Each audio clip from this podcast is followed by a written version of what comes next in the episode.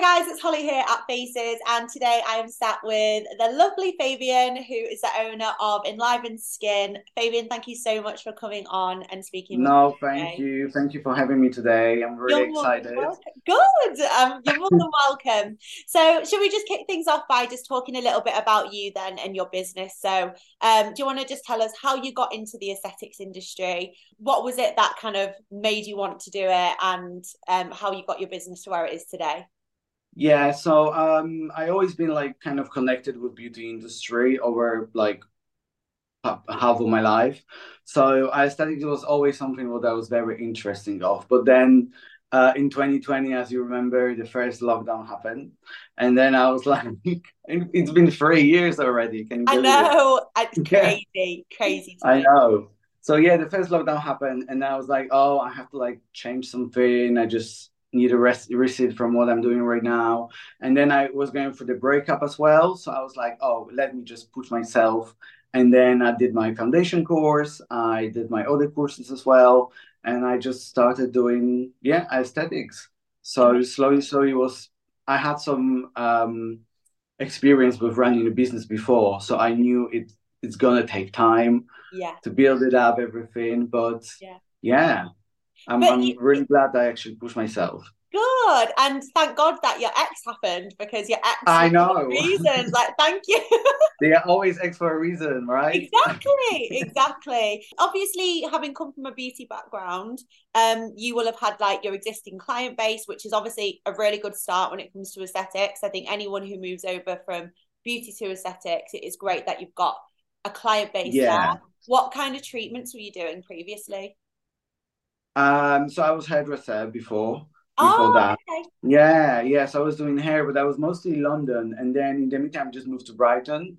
So to be fair, in Brighton, I just have to build it up everything from scratch. Like I didn't really knew people. I didn't really have clients in Brighton. Yeah. So that was even more challenging. Yeah. But yeah, slowly, slowly, like I knew what I like. And obviously when you start doing treatments, you actually can feel what is your kin and what you what do you prefer? Yes. Yeah.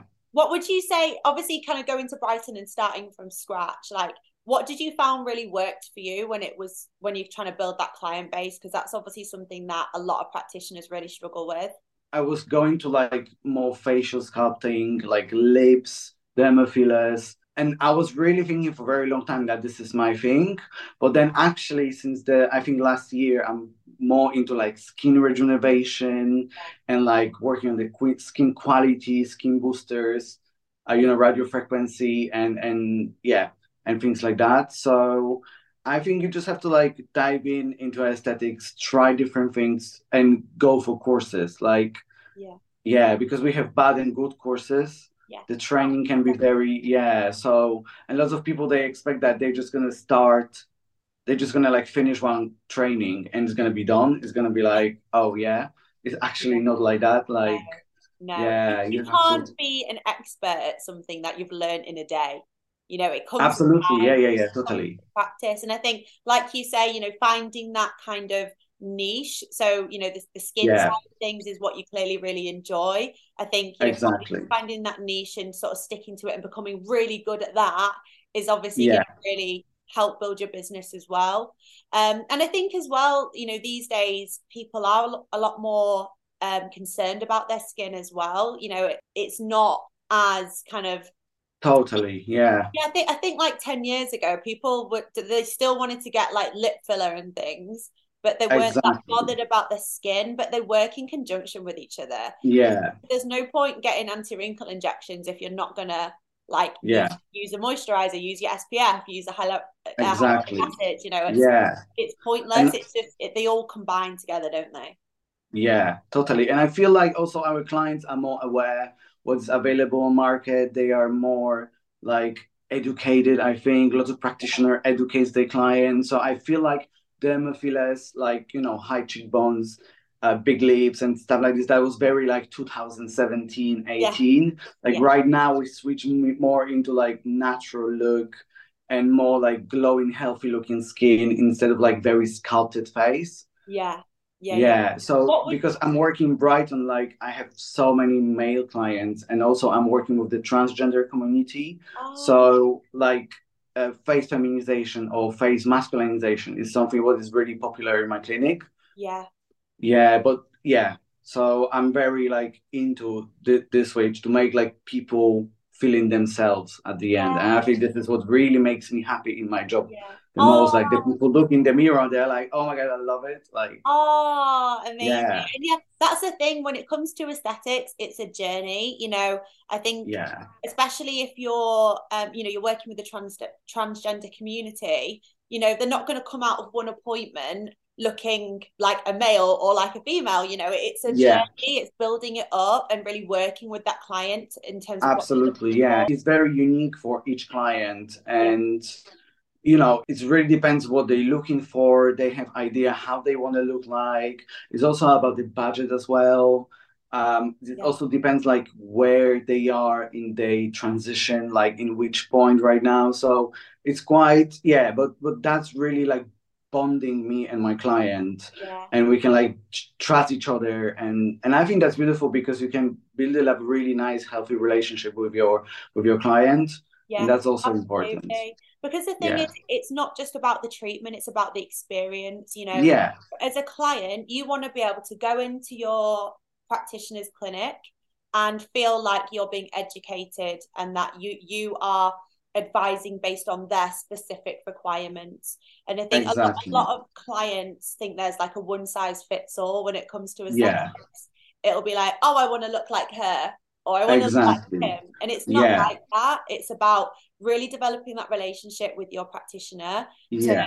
to, to get eventually an end result. You know, it's not surgery at the end of the day. It's exactly like yeah, managing people expectations, especially when they come in with a picture or like Instagram and they're like, I want this. Like you, re- we really have to educate them and explain them that every anatomy is unique and okay, there's like beauty side and aesthetic side of this, but it's also the safety reason that we have to consider, and that's supposed to be the first place. Like if I know that's gonna be too risky or that's gonna yeah, is that gonna be too risky? I'm just rather to like say no instead of you know developing the treatment yeah because safety always supposed to come first yeah. 100% i completely agree do you, yeah. with regards to because i find it um, interesting that you work with the transgender community because I, I, don't really speak to practitioners that are quite open about that you know maybe they yeah. do maybe they just don't talk about it but um, do you find it's it's sometimes quite an emotional experience for that person when they come in? Yeah, totally. Because when they come into my clinic, I can see how they open up over time. Like they come in, they mostly like very shy at the first, like uh, it really depends of the person but yeah i can definitely tell they open up and is yeah it is quite nice and i actually make few friends that they've been my clients first and then yeah we just know each other like more in a personal level. So yeah, yeah I'm, I'm really happy about that. I'm, I'm really grateful that people trust me and people yeah. come in and i can just make them feeling happy. Oh yeah. amazing. Would you say that's your favorite thing about what you do then? I think so. Yeah i think making people happy and how they want to see the in the mirror is just and like you know when you receive the message on the next day or in a few days like oh my god i look amazing like this is that made your day yeah definitely yeah.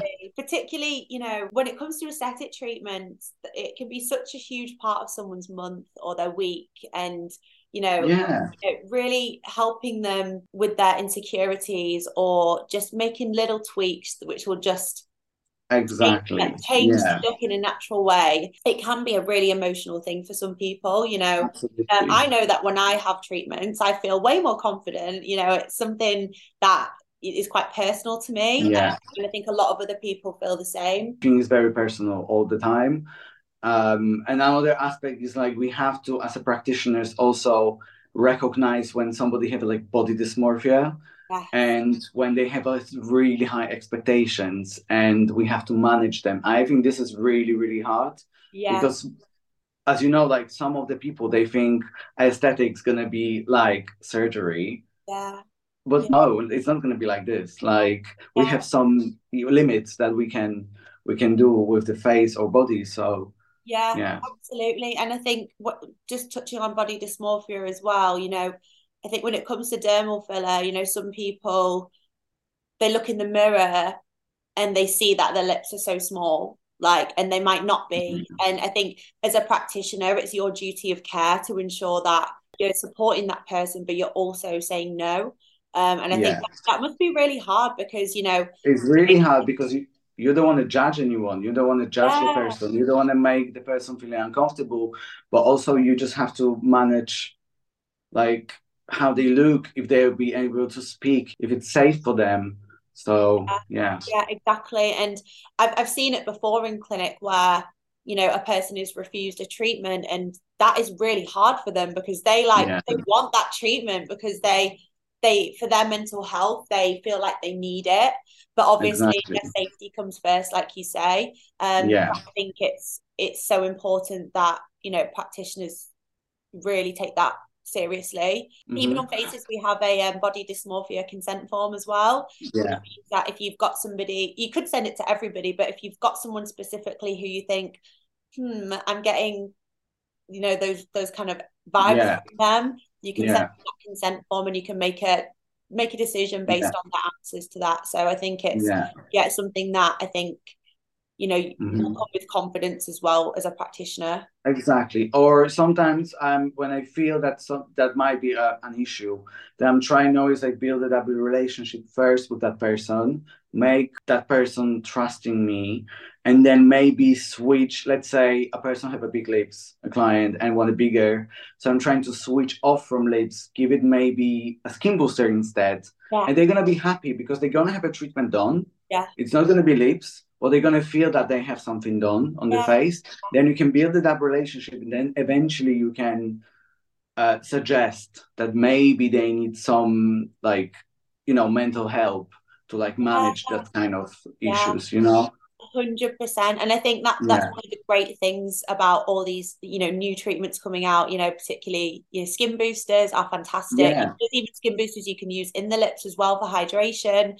um so i think yes, sometimes it's it's a case of that that person, you know, going into clinic and actually just getting a treatment is, you know, such a big thing. So yeah. it, it's great that, you know, you have potential alternatives for that person.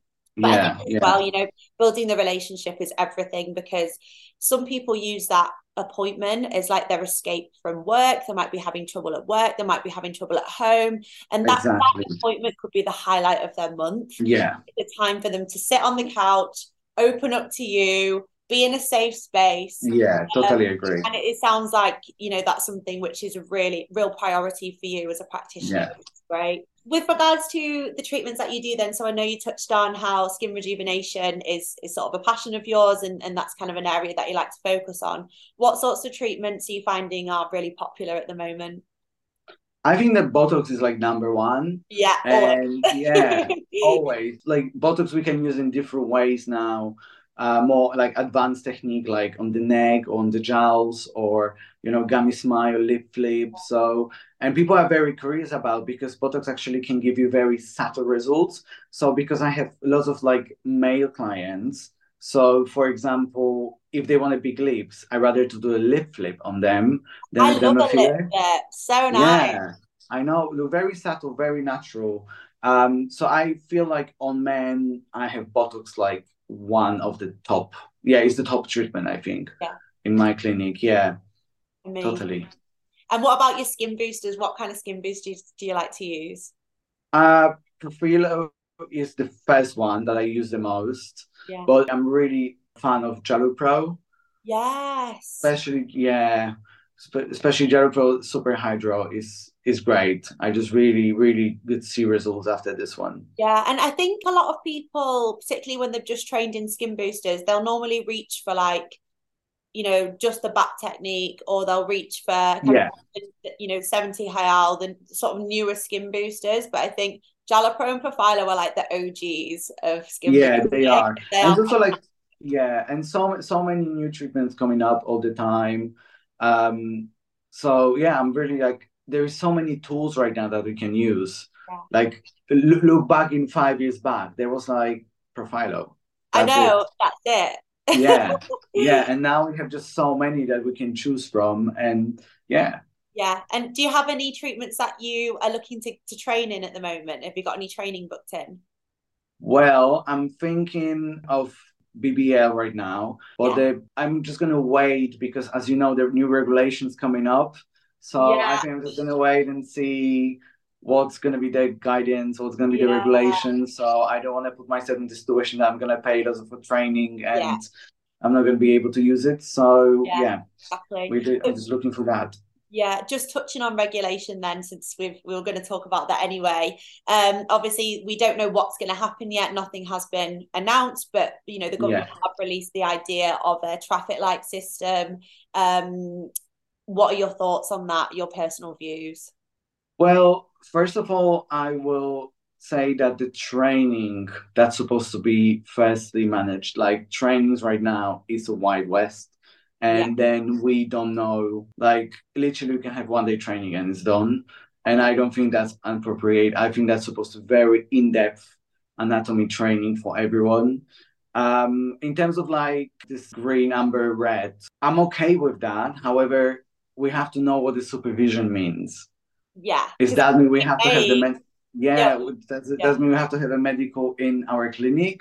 Or it's going to be working like with the prescriber? Like I think that's the issue because if they're gonna cut off Amber for not medic, it's not gonna be good for our for us. If they are expecting people to get a medic professional in clinic, first of all, the NHS can't really yeah. afford that. But yeah. secondly, it will be very expensive for you as a practitioner to have that. Personally, I think it's not necessary. You know, I think we need to be yeah. looking at, you know, good and bad practice rather than medic and non-medic.